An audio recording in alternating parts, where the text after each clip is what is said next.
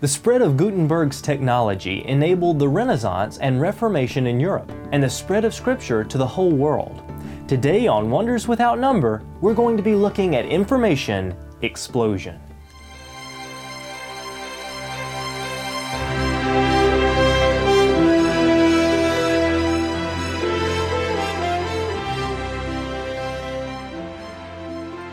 The spread of Gutenberg's technology enabled the Renaissance and Reformation in Europe and also allowed Scripture to effectively be spread across the entire world. So at this time, let's meet our special guest. My friend Rusty Maisel is an authority on ancient manuscripts and printed editions of the Bible. He's the author of several books on Christian history and the curator of the Enduring Word Museum, which is quite an amazing exhibit that he travels with. We're going to be looking at just a few of these artifacts and manuscripts in the studio here today. So at this time, please join me in welcoming my good friend, Rusty Maisel. Welcome to Wonders Without Number. Yes, sir. Glad to be here. It's wonderful to have you here. Tell me just a little bit about yourself. Well, I've always had questions about how we got the Bible and whether I could believe it. And I tried to go to the places where I could learn about uh, the various questions I had and maybe get them answered. I've had most of them answered now. I still have a lot of questions, but they're probably a little more technical today than they were 20 years ago.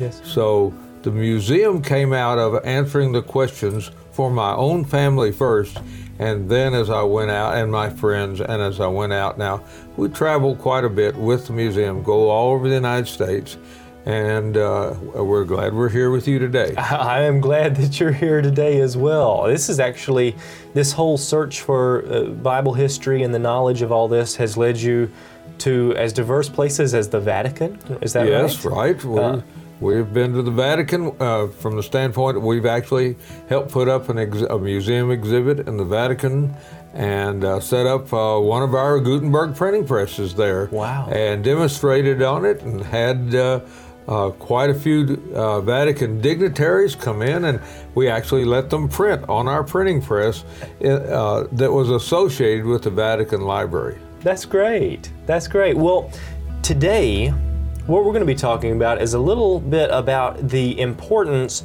of printing, how it literally changed the world. But why don't you kind of jump in here and tell us a little bit well, about pre printing manuscripts? Here on the screen, we have one of the first English manuscripts. This is an image from the first from a Wycliffe Bible translation. This is typical of a medieval manuscript. In fact, I have right here with us on the on the table a complete Bible handwritten during medieval times.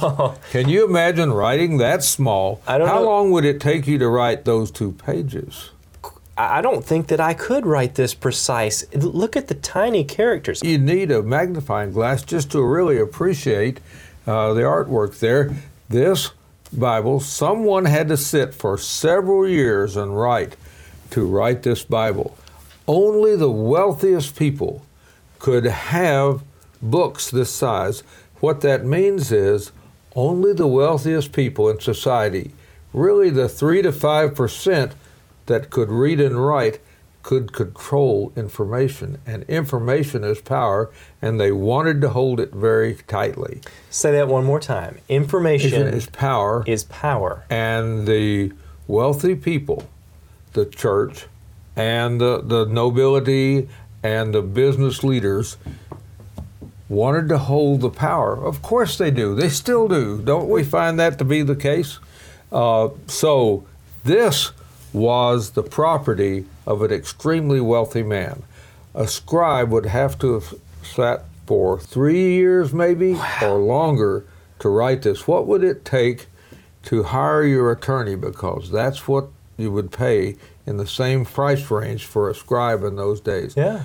What would it take for you to hire your attorney for three years? This was a wealthy man's possession, and it was a it was a status symbol to have to have a book. Okay. Libraries were, you know, only the property of kings and the church. That makes sense. Yes. Okay. So, literally, this sort of information was very hard to come by uh, because it took educated men so long just to produce one copy of the Bible. That's right. So, how did things change from there? Well, printing changed all of that. Okay. Let's go through. See, let's look at these. Here are some scribes. You see, they look like wealthy men. Yes. Now, this is from ancient Assyria. This is from Egypt, Egypt.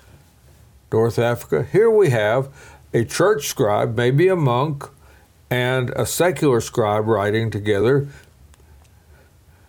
And you see, we have wealthy men posing with their books, Okay. their status symbols. Yes. But printing changed all of that. Right. Johann Gutenberg didn't really invent any part of the process, but he put it all together. And I think you have a video on this, don't you? We do. Next, Before we look at the Okay. video, I want to look at just one page. Okay. I think the next slide is a picture of a Okay, page it is. from Oh, I- the Gutenberg right. Bible. yes, there it is. And we don't want to just stop with a picture because you have the real thing. I have that page that's pictured there. Let's take a right look. here on the table. This is this is truly astounding. This literally This changed the world. right actual page from the first book ever printed, the Gutenberg Bible. And I can't believe it. I am actually touching an actual. People Page. usually don't get to touch these. I know. I get I get criticized for letting people touch this. Yes. Look how good the printing looks, how black the ink is, and how clear and sharp it is. Printing in its infancy was better than printing year, for many years after it to come. Right. And so, how many years has this page been around?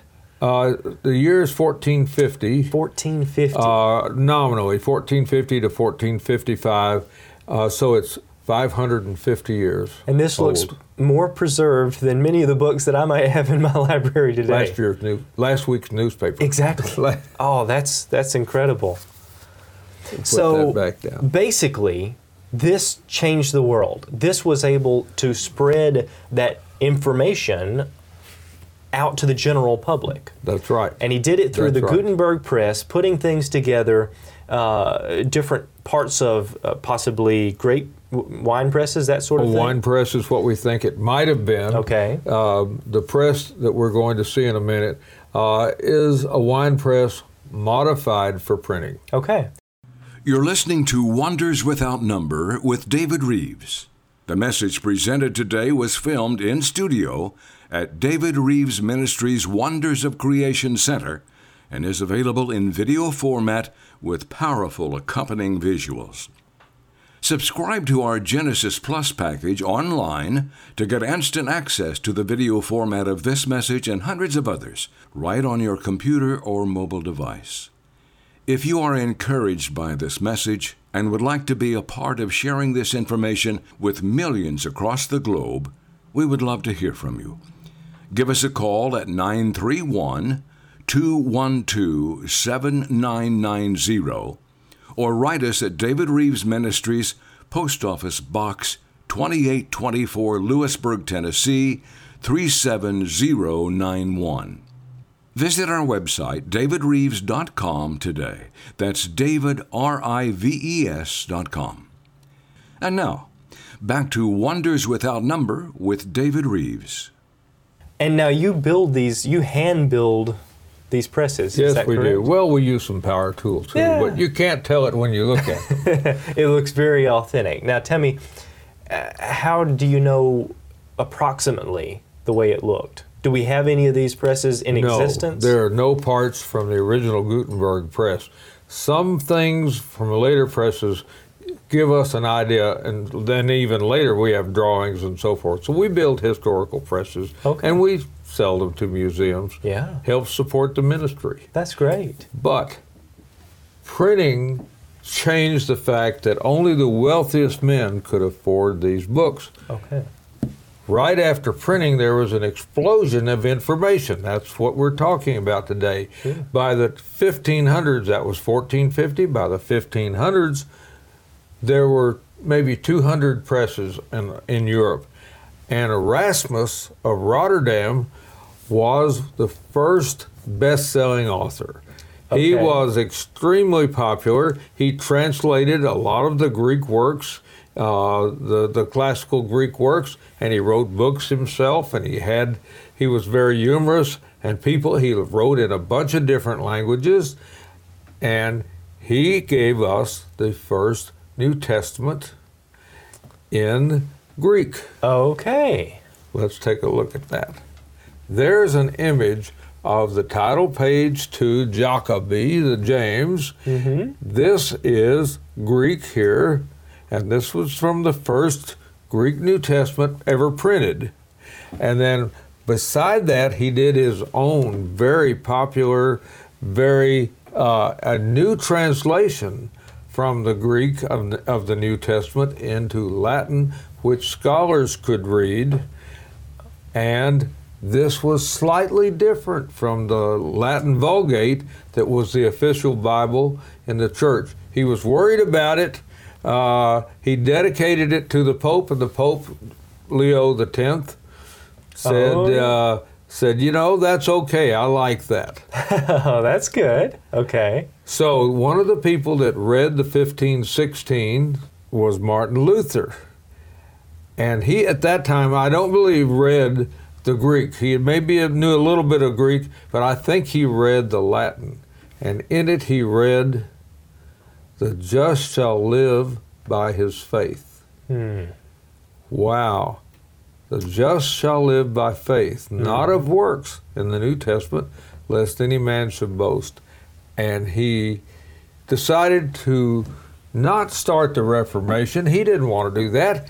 He had a, a discussion group called Table Talks. So he put up a list of 95 things that they were going to discuss called the 95 Theses.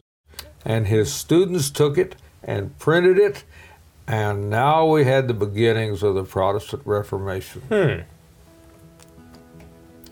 One of the people who knew both of the, both Erasmus and Martin Luther, I believe, was William Tyndale.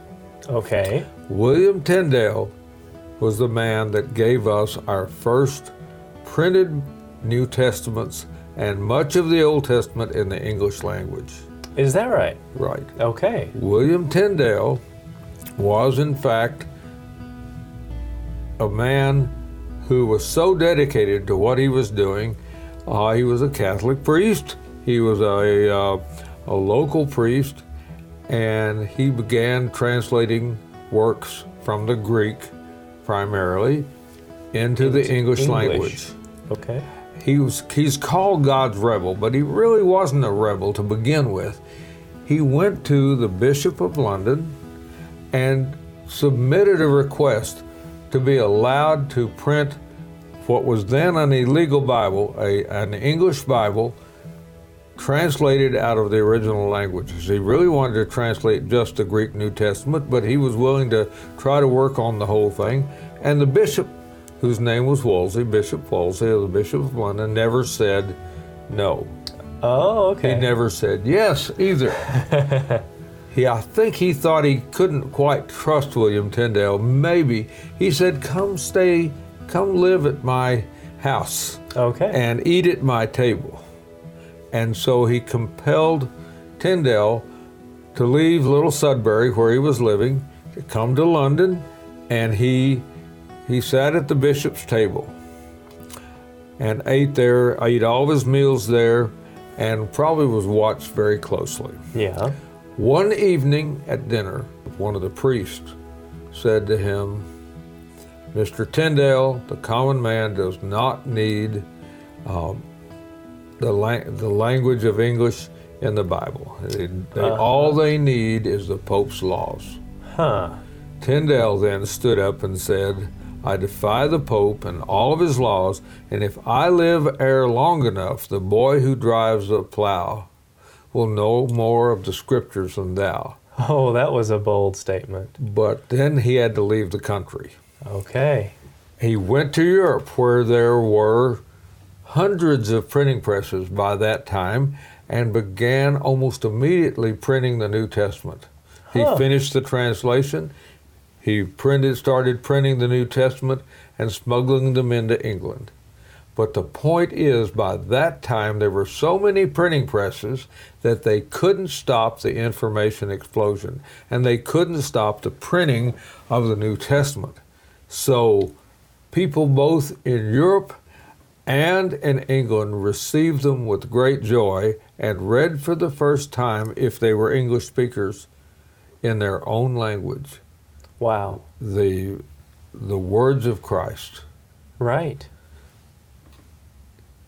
For God so loved the world hmm. that he gave his only begotten Son, that whosoever believes in him will not perish but have everlasting life. Can you imagine if you'd only heard that in Latin and didn't speak Latin and you heard that for the first time? That's what happened.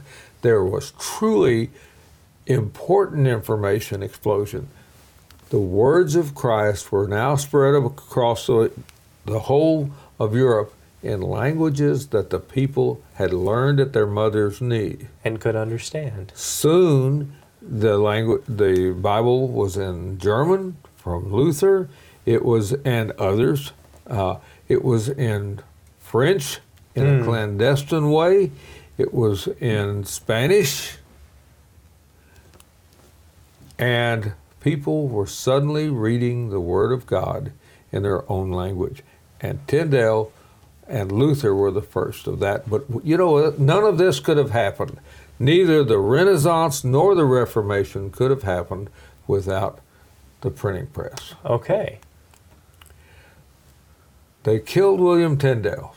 Eventually, they Wow. got they caught him. He was executed. They couldn't stop God's work.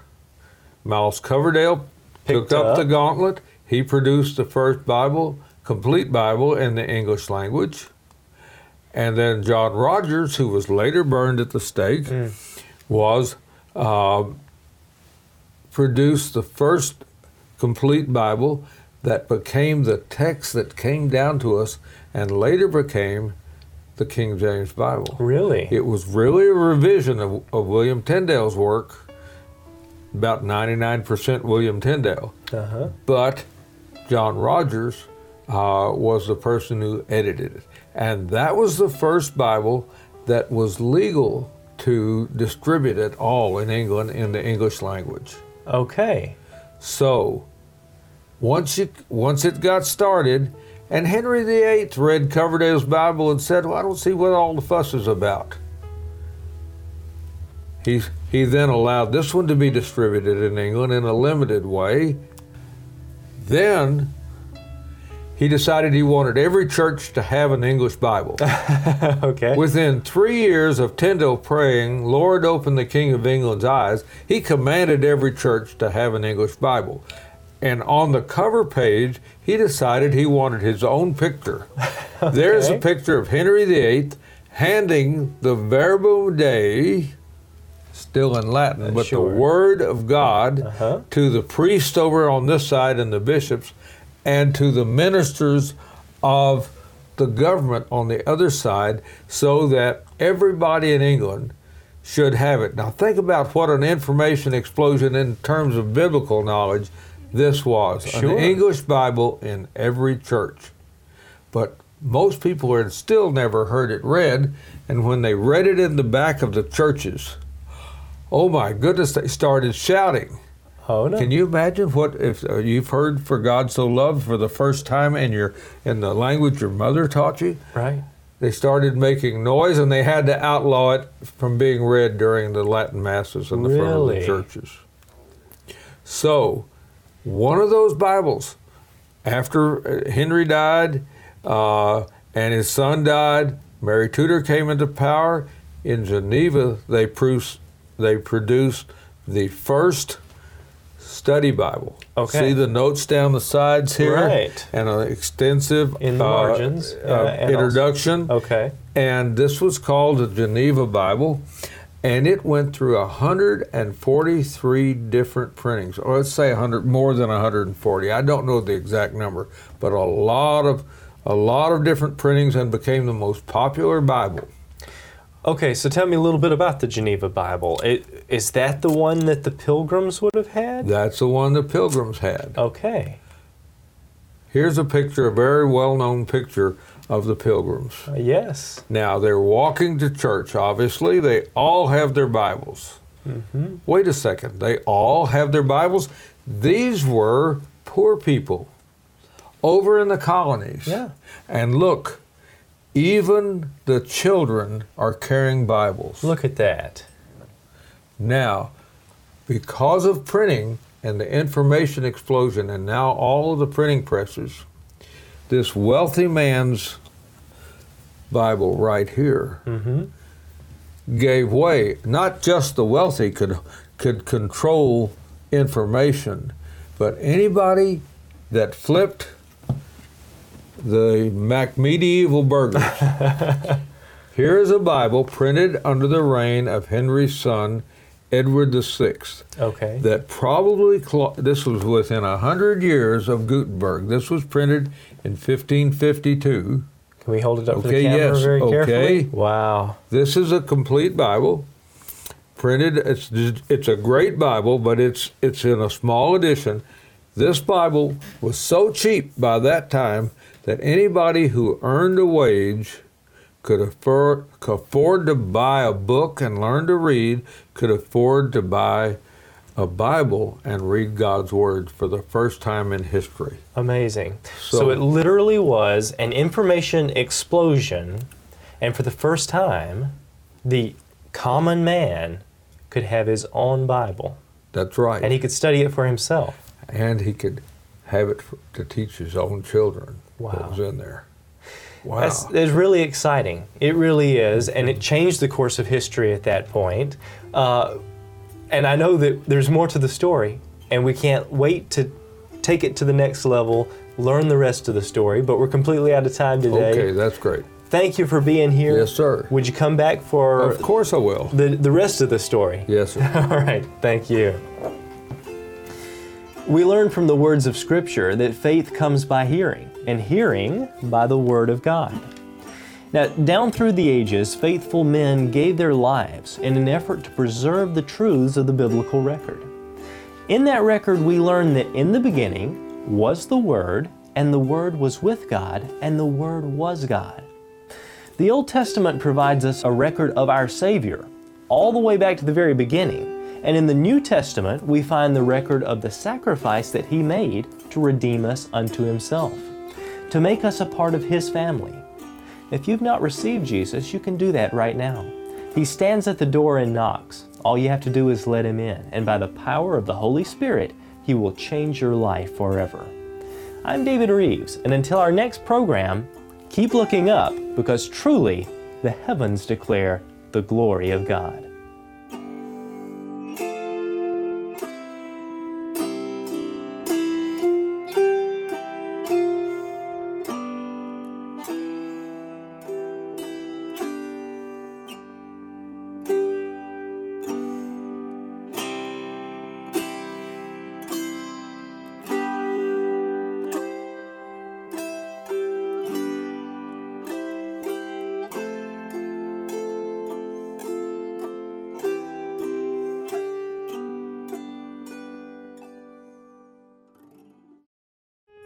Hello, I'm David Reeves, host of the television show Creation in the 21st Century on TBN and author of the book Wonders Without Number. When we look at science from a biblical perspective, remarkable things are revealed. Belief in the historical account of creation, as found in the book of Genesis, reveals much about the meaning of life and gives reason for our existence. Where did all the matter in the universe come from? In the beginning, God created the heaven and the earth. Visit our website and sign up for our email updates to receive links to free videos dealing with science, astronomy, creation, and the Bible. Give us a call to find out more about David Reeves Ministries or to order additional copies of this DVD and our other great resources. Like us on Facebook and drop us a line on how this program has impacted your life. I'm David Reeves. Truly, the heavens declare the glory of God.